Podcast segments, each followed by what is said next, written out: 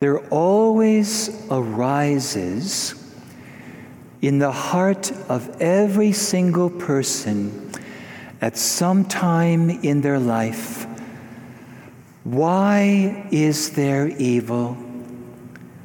Why does God allow evil?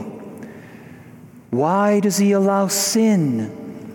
And even sin that causes scandal. Why does He allow this even within the church? And what's further perplexing is Jesus Himself in choosing the 12 disciples, He chooses Judas. And Jesus knows early on that Judas will betray him.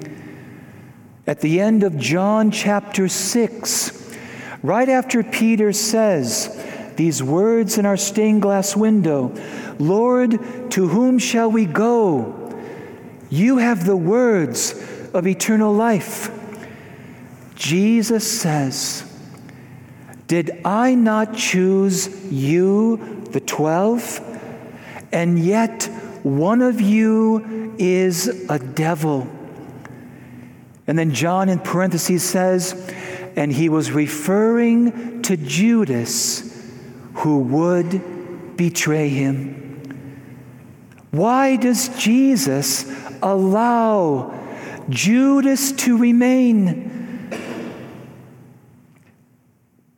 This is what the Lord is trying to teach through parable.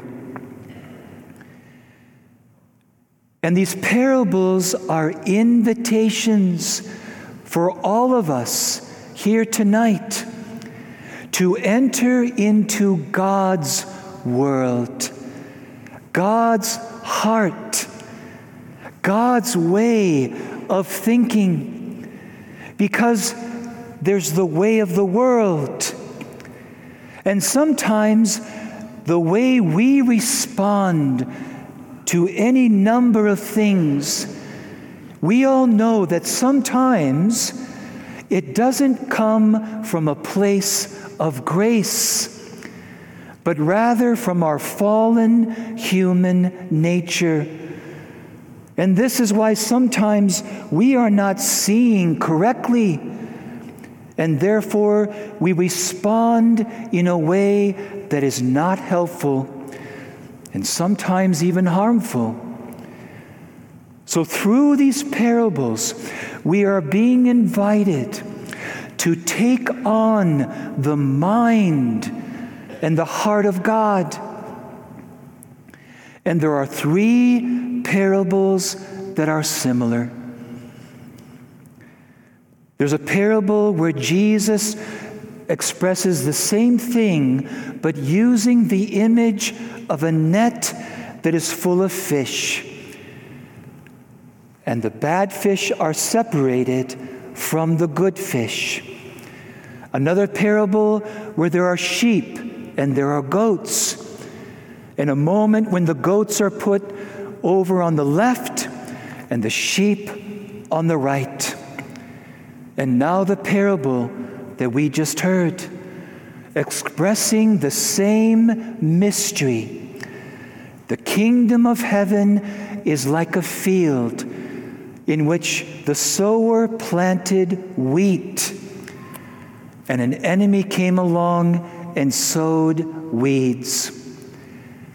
And now we have a field where there is wheat and there are weeds. And there'll be a moment when the two will be separated. Now, what I am struck by, and maybe you as well, the separation happens at the end of the world not before. It is at the end of time when the good and the bad fish, the sheep and the goats, the wheat and the weeds will be separated. But on this side of heaven, the two are allowed to remain together. Just like Judas is allowed to remain in the 12, and we go, I don't get it. Why does God allow this? And we are scandalized by this because we would want to go about things a different way. Let's just pull out all the weeds right now so we can have a perfect church. The problem there, as I'm sure you've heard, the minute I joined that church, we got problems. Because I'm not perfect. Here's how Augustine puts it These parables are a further revelation of the mercy of God. For example, this is what the first reading is trying to get at. Lord, you judge with clemency and you govern us with much lenience. You gave your children good grounds for hope that you would permit repentance for their sins. God says to the prophet Ezekiel, I do not will the death of any sinner, but rather that this sinner repent and live. St. Peter said to the church in his second letter, The Lord is not slow about his promise as some count slowness. But God is forbearing toward you, not wishing that any should perish, but that all should reach repentance. Jesus at the Last Supper, even up till then, he gives Judas opportunities to repent. He gives him a special place at the Last Supper, allowing that gesture of friendship in handing the morsel. He even washes his feet, hoping up to the end that his heart would break and melt with repentance. Here's what Augustine says. In the fields of nature, a weed is a weed is a weed, and it can't be anything else. But in God's field, the church in the world, a weed by God's grace and mercy can become wheat. A bad fish can become a good fish. A goat can become a sheep. A sinner can become a saint. Okay, now we're entering into God's mind. How God operates in His kingdom, not like the world. God does not desire anyone to be lost, no matter who they are. And God wants us to also want their salvation, no matter who they are.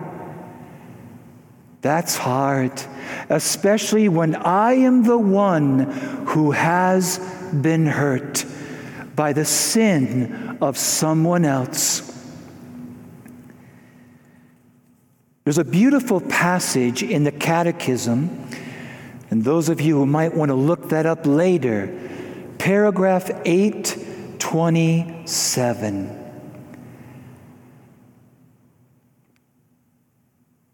The church clasps sinners to her bosom sinners who are at once holy and always in need of purification. And this is why the church always follows the path of penance and renewal. All the members of the church, including her ministers, must acknowledge that we are sinners. In everyone, the weeds of sin will still be mixed with the good wheat of the gospel until the end of time. Hence, the church gathers sinners already caught up in Christ's salvation, but still on the way to holiness. The reason why this is so important, especially with sins that cause scandal, is how it can lead some to leave the church. Those who are weak in faith, who are not capable of understanding this mystery of how God allows this to remain in the church and sometimes in our own hearts. And it's at moments throughout the history of the church when there is so much sin, scandal, and corruption that we see the saints clinging to the promise of Christ. On you, Peter, I will build my church, and the gates of the, of the netherworld will never prevail against it. I will be with you always, even to the end of time. And so we are all, like the saints, encouraged to continue to cling to Christ. Christ will always remain in his church, and everything that Christ is and all that Christ has given to his church remains even now. The faith that Peter proclaimed, upon which the church is built, is still there. The sacramental life that flows through the church.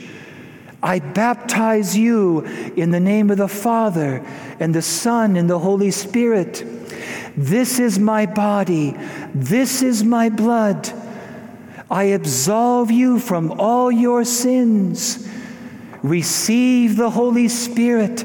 That is still in the church. And we don't want to throw out the baby with the bathwater. This is why Jesus gives us this parable, so that we are not as scandalized, or if we are, we don't leave His church, but remain faithful until death. And not only allowing Jesus to weed the garden of our hearts, but by our prayers for those who have sinned and have caused scandal to want their salvation as much as God does. This is why I hear confessions several times a week. There are miracles of mercy always wanting to be happening and that need to happen. This is why I'm glad for my brother priests, where I can go to confession once a week isn't it amazing how quickly the weeds can grow in our hearts? And if neglected, how they can just take over. God is mercy, and He's inviting us into His world of mercy, giving everyone a chance to repent as He has given it to us. So let us bring our weeds and any weeds in the church, in the world that we are aware of, let us bring it into the paschal mystery, the death and resurrection of Jesus, where all of it can be redeemed. Amen